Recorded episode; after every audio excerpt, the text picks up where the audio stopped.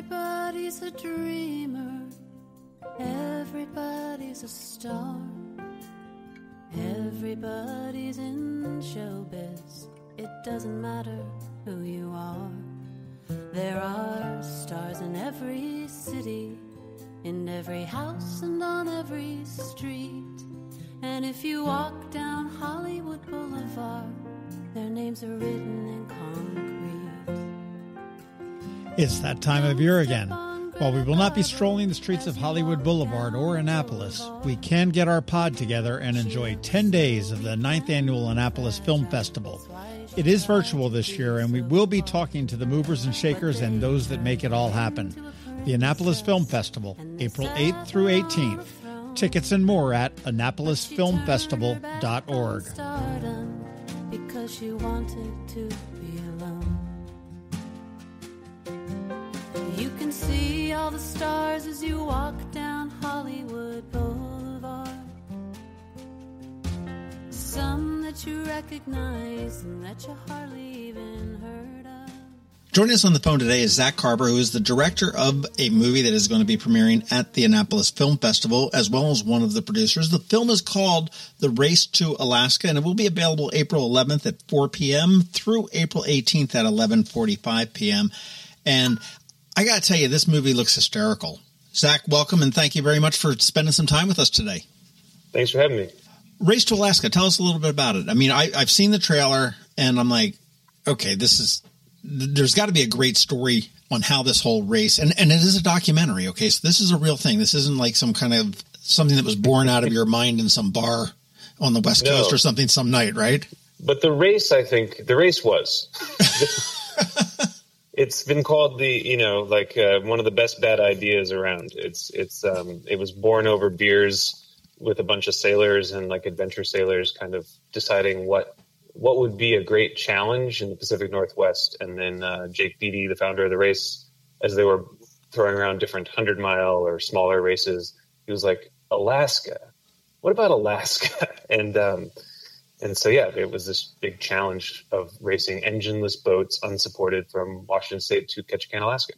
Okay, so this this is engineless. I mean, this is similar to we have down here in Annapolis. The Key School does a thing every year. It's called the cardboard boat races, and they mm-hmm. give you like a, a roll of duct tape, some glue, cardboard, and and you can do and strings or something like that. And you've got to figure out a way to make a sailboat that will actually go. I mean, it's not very. It's certainly not 750 miles like it is in Alaska, but this is you know any motorless vessel.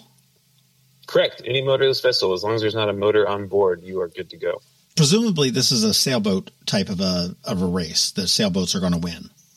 Yes, uh, it is definitely possible for a human powered boat to win, but uh, so far we haven't seen that.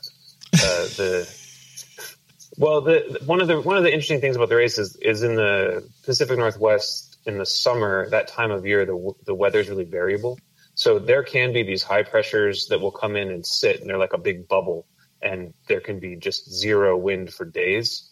And uh, the founders of the race originally thought, yeah, maybe maybe a big long outrigger canoe or something could could make enough progress on the sailboats. But it turns out sailboats are very fast now. Any ground uh, achieved by the human power with like one or two windy days will quickly be be uh, they'll be overtaken by the sailboats. Well, where did this start? Where did the the race? It's, uh, get, explain the race. Basically, you said it's Okay. 750 miles. So it's 750 miles. It starts in Port Townsend, Washington, and goes up the Inside Passage to Ketchikan, Alaska, which is the first town in Southeast Alaska. Um, there's two waypoints only on the race. Uh, one is a tidal rapid, rapids called Seymour Narrows, which is a very narrow stretch of water on the east side of Vancouver Island, um, where the current can run up to 15 knots, like 15, 16 miles an hour, and it switches direction with the tides. So there's this uh, basically a river rapids you have to sail through. And then there's another, uh, the town of Bella Bella, which is about the halfway point further up the coast. So uh, the racers stay on the inside route because theoretically, to go from Washington State to Alaska, you could just go out into the Pacific and go north. But Right. um, these waypoints force you inside the islands, which creates a lot of navigational challenges and current challenges and really interesting, interesting racing in narrow waterways. And of course, it's engineless. And unsupported, meaning that you cannot have any pre-planned support. Uh, you can't have someone stash your meals or or like a spare part for your boat. But anything available to everyone is available to anyone. So like you can go to the grocery store if you run out of food. Uh, wow! Now, how long has this race been going on? How many years? They've uh, they've started in 2015. The last one was in 2019, and I suspect the next one will be in 2022. That's fantastic. Well, how did you how did you snip this out to, for for a documentary? I mean, are are you a documentary filmmaker? I'm a filmmaker by training. Uh, I'm more of a narrative filmmaker, uh, but I was hired in the very first year of the race to make their promo video for just like to get the word out about this thing. And um, I used to work for the founder, Jake Beattie, at the Center for Wooden Boats, teaching sailing and maritime history. So I had a link to the the race itself, and then um, they they anointed me the title film boss because every like the run the guy that runs the race is called the race boss. For some reason, everybody's a boss. And uh, then I basically documented it from the start. So the first year, I thought there's a story here. This is historic, and tried to film it with the scope of a feature doc, and then kind of wandered away from that for a couple years, um, and and uh, but but kept amassing all this footage. And towards later races, I realized there's the way to make this a, a feature film and an experience and a big story is to make the race itself the protagonist. Uh, and so that's where we came up with the concept of intercutting from year to year as the teams go up the race course. Okay, interesting. Well, I mean, I know in the trailer that I watched on the Annapolis Film Festival that I mean, it, it looks pretty hysterical. I mean, some of, there are some characters that are racing in this race, aren't there? Oh my god, it's absolutely it's magnetic to characters. It, ter- takes a certain, especially in the first year, it takes a certain kind of experimental demeanor to want to participate. Um, a lot of people call it type two fun. It's the kind of fun that's fun later and possibly miserable in the moment. Um, but it, it, it creates a, there's a lot of characters that show up push themselves. I mean, they're all serious competitors in, in their own way, but they typically have a sense of humor. And I think a lot of people under the the film's a lot funnier than a lot of people would imagine, actually, uh, for a documentary. Well, I've got to imagine. I mean, I, I, get the the serious sailors and the serious boats with the foils and everything else, and and I know you know we've got plenty of sailing down here in Annapolis, and they take it so seriously. Uh, to turn around and and all of a sudden be doing the Whitbread race, which is, I guess it's, I, that's not the name of it now, but you know, a, a, big race and all of a sudden there's a, an outrigger canoe in there. Well, right. the rules don't specifically say I can't. So, you know, just the fact that I don't have a sail doesn't mean that I can't, you know, this has got to be hysterical. And uh, I mean, I, I, it's winning plenty of awards. I know you've, um, I'm just looking at the list that you know, the Big Sky Documentary Festival, the Vancouver International Film Festival. That makes sense. The Audience Award at Cape Town and uh, Woods Hole over here, uh, and the Newport Beach Film Festival over here at um, on the East Coast. So I mean, it's being very well received. Yeah, pe- people seem to be enjoying it, which makes me happy. We, uh, we got one in person screening, and it was uh, it was the Big Sky Film Festival, which was our our first screening in February last year, and it was it, it was it felt great to actually see it in a packed theater. There's a lot of laughs. There's a lot of great audience response. And so I have to imagine that people at home are having similar responses over this past year. Yeah, well, it's. Yeah. I mean, I wish we could be in person here because this is, um, you know, just from the footage I saw in the trailer, it seems like this is a probably a film that really lends itself to. Too late for this now, but to IMAX or to certainly the big screen. But I mean, it, it, the the photography looks absolutely spectacular there. I mean, how difficult was it to film this? I mean, the, it seems to be the filming of this thing and capturing this seems to be as just almost as harsh as racing in it.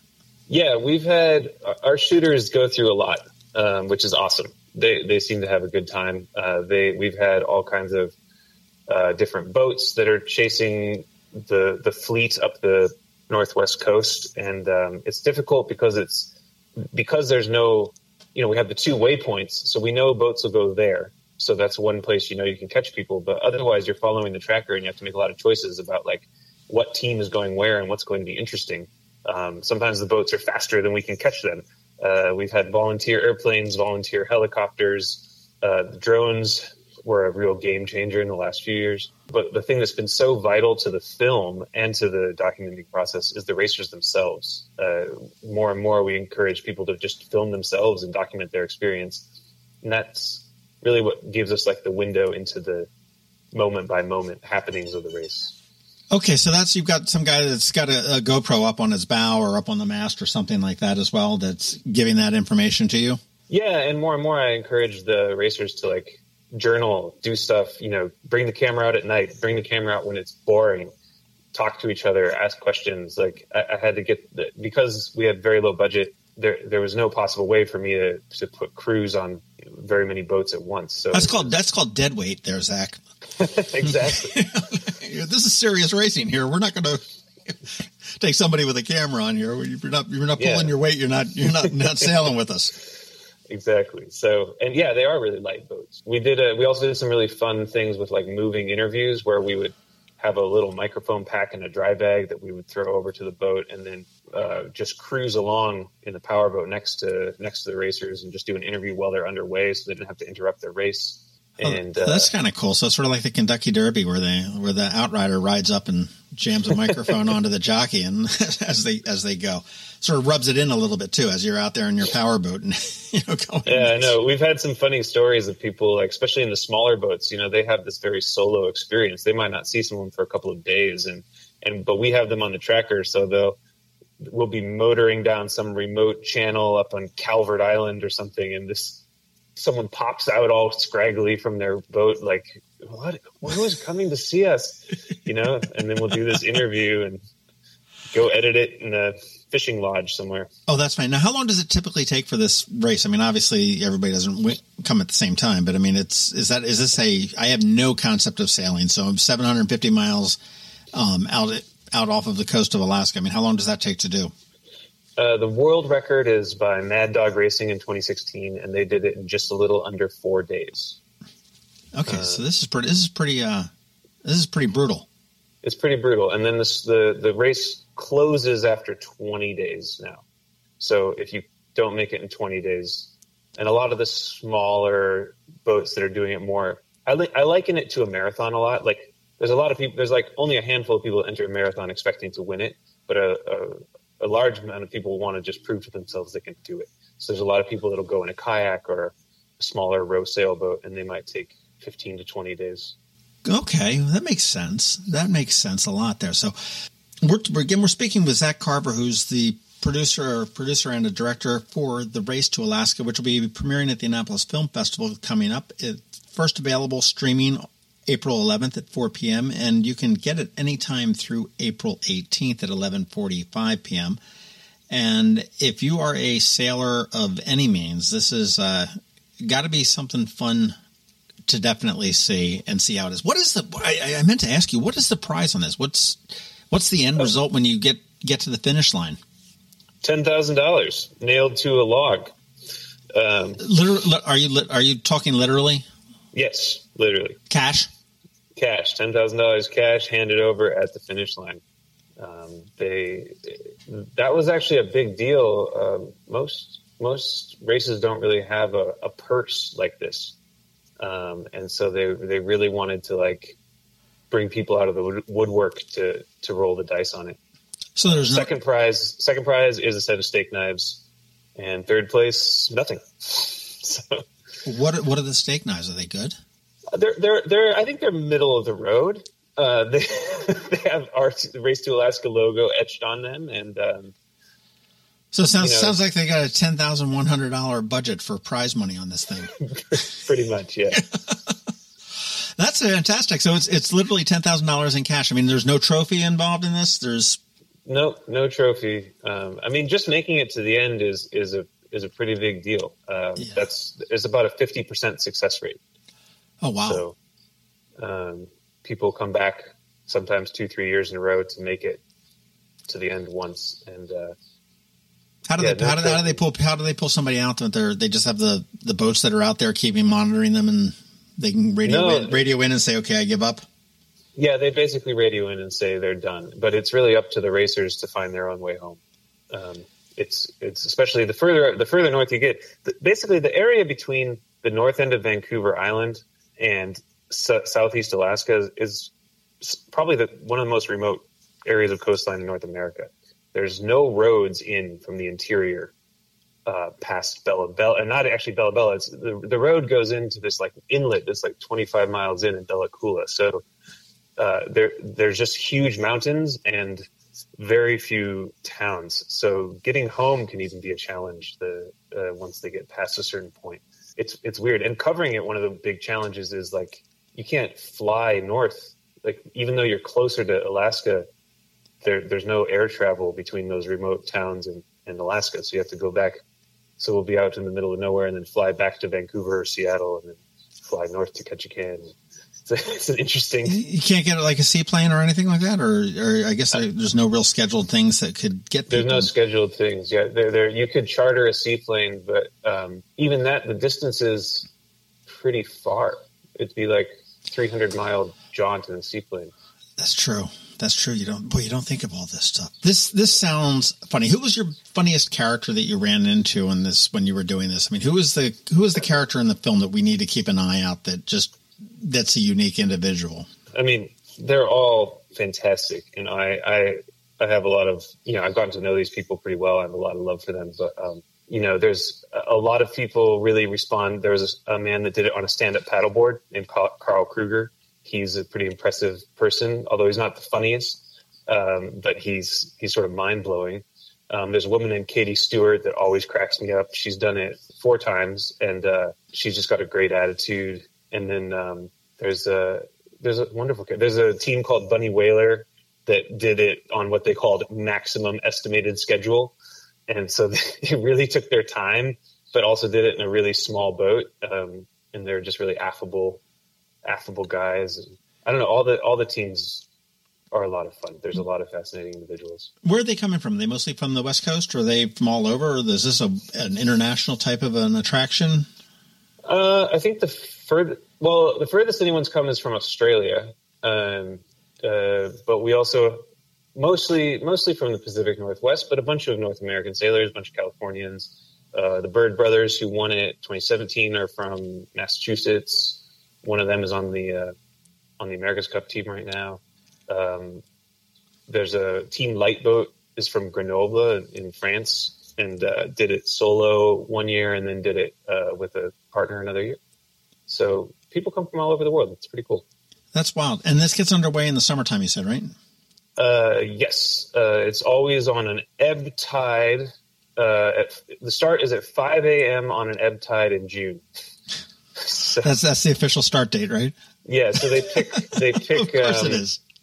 They it changes a few a week or two every year, but um, uh, yeah, they want to have long days, and then they want it to be on that shoulder season where the weather is unpredictable. The Race for Alaska. It's a documentary. It's an hour and a half long. It's actually 98 minutes long if you want to hold me to the thing. Um, available at the Annapolis Film Festival, which is annapolisfilmfestival.org, April 11th at 4 p.m. And it will be available to stream at your leisure through April 18th at 11:45 p.m. And again, we're speaking with Zach Carver, who is the director and one of the producers on the film. And what else are you working on yourself? You said you primarily are not a documentary filmmaker, right? Um, yeah, I, I, mean, I was trained in narrative in grad school, and uh, I, am developing a couple narrative feature scripts. We're working on a hybrid doc uh, doc comedy that involves like interviewing real people alongside of fictional characters. Um, it's like a political comedy, and then we have uh, we also have like an adventure series we're working on, and um, and that stand up paddleboarder who did the race to Alaska wants he's he's planning to do the Northwest Passage in 2022. So we're trying to put a crew together to document that on a on a stand up. Yeah, boy, I'll tell you, doing a stand up on the um, that interior passage would be interesting to to see how that comes out. Yeah, yeah, I think um, it's going to be quite an adventure. You know, he's got 1,900 miles, ice, and polar bears. So uh, those I think will add some complications to his trip. Um, to say the least. to say the least. Um, but if anyone can do it, he can. So far, he's the first and only person to finish the race to Alaska on a stand-up paddleboard. So um, I feel like he's got he's got the chops, and uh, yeah, I don't know. We're trying to keep busy. It's it's such an interesting thing with with film where you develop concepts, but you also have to connect with financing and and partners and everything. So so we'll see which It's- ones uh, which ones sink and which ones swim. It's not. It's not an easy. Not an easy. Easy thing to do. I know. Now I, I've talked to a couple other directors, and they say that they they've got a million films in their brain that just little snippets and thoughts and ideas. Is that how you operate too? Yeah, hundred percent. Um, so, you know, in three years from now, you can say, "Oh, you know, Christ, I remember back in 2021 that I was thinking that, yeah, okay, let's see if we can." And it's just you might have just a little snippet and then just build on that. Yeah, yeah, you never know. A lot of it has to do with the, um, for me at least, like the momentum you get through partners that get involved. You know, you have like film is incredibly collaborative and takes a ton of hands to to create. So finding uh, people that that gel with that idea and want to propel it forward. Um, for me is a big way where they move forward. So yeah, I'll I'll sometimes be discussing some shred of an idea, and and if someone latches and gets excited, oh maybe you know maybe we have a partner, maybe we can do something. You know, that's exciting when you find somebody in, in any in any endeavor that gets into your mindset and can sit there and say, "Oh yeah, this," and you get excited and you know that you're both working together on the same thing. That, that's exciting when it works in any kind of business, whether it be making movies or doing graphic design or whatever it may be. It's it's awesome. I mean, like this film wouldn't have happened without my producers. They were spectacular, and they really saw the potential. And we all, you know, like we're like this. This can be good. Let's make this happen. So Well, your your, your other Ian. producers are Ian Moreland and Liv von Ulrich. Did I get that Yeah. right? Ulrich. it's close enough. Yeah, Le- Leaf Leaf von Oresh. She's uh, Oh, wow. Swedish, but Okay. uh, But so now, I mean, are are they producing other films? I mean, is is that their Yeah, uh, put together. Uh, she's done like a narrative horror film before, and uh, she got interested in the race to Alaska because she started doing like adventure photography. Um, and like she was riding her motorcycle around and shooting pictures, and uh, so she came up to shoot stills and fell in love with the race to Alaska. And then um, Ian, he's never even been out. Of, he's never been to Washington State, let alone Alaska. But he, he's uh, and I have been producing other projects together, and he. So he managed a lot of the sort of fundraising and post production side of things. Um, but but we it was a good it was a good team, you know. sounds like? How tough is it to edit something like this? Is that is that something horribly crazy difficult?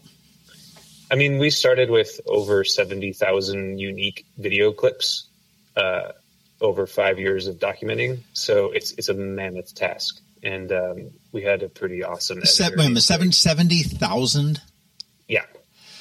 So this is this is maybe a half hour piece here and a thirty second piece there.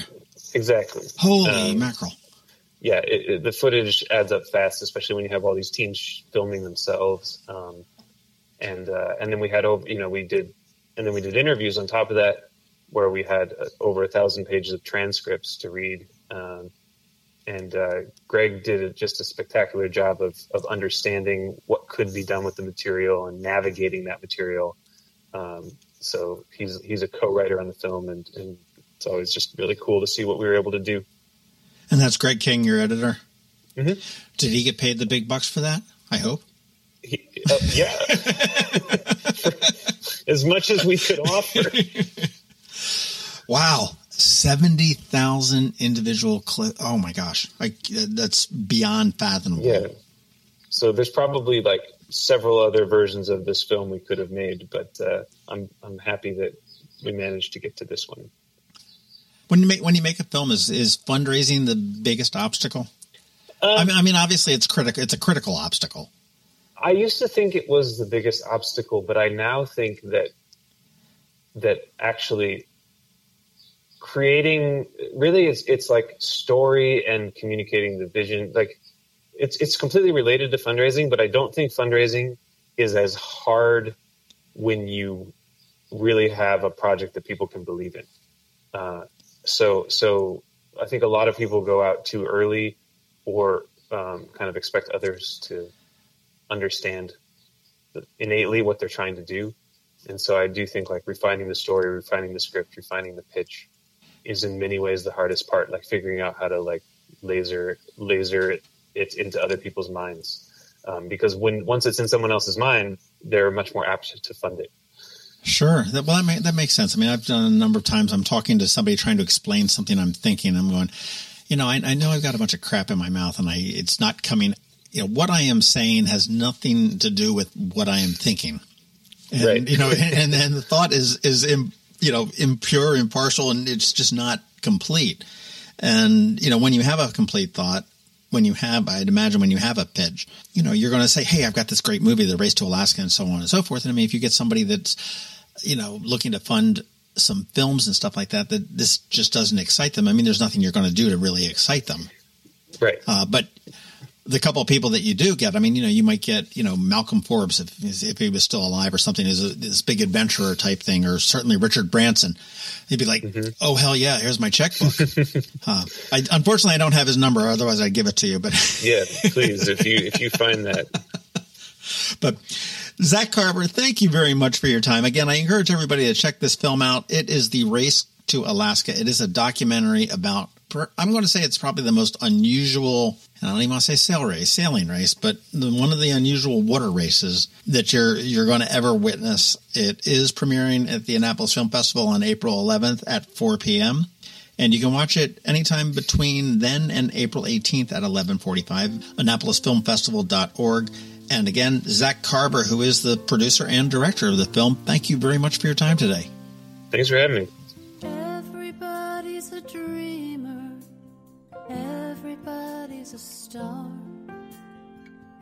Everybody's in showbiz. It doesn't matter who you are.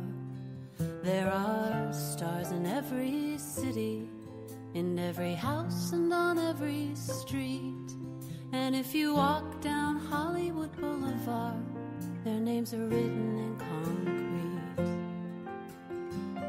Don't step on Greta Garbo as you walk down the boulevard. She looks so weak and fragile. That's why she tried to be so hard. But they turned her into a princess and they sat her on a throne. But she turned her back on stardom because she wanted to be alone. You can see all the stars as you walk down Hollywood Boulevard. That you recognize and that you hardly even heard of. People who worked and suffered and struggled for fame. Some who succeeded and some who suffered in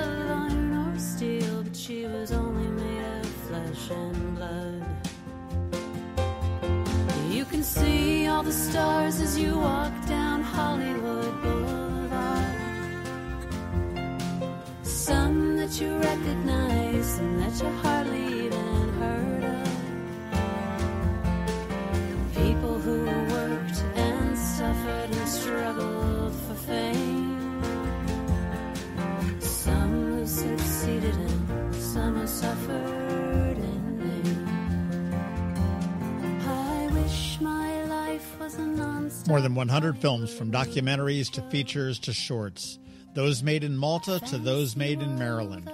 The Annapolis Film Festival has something for everyone. Passes and tickets available now at AnnapolisFilmFestival.org. Never feel any pain. And celluloid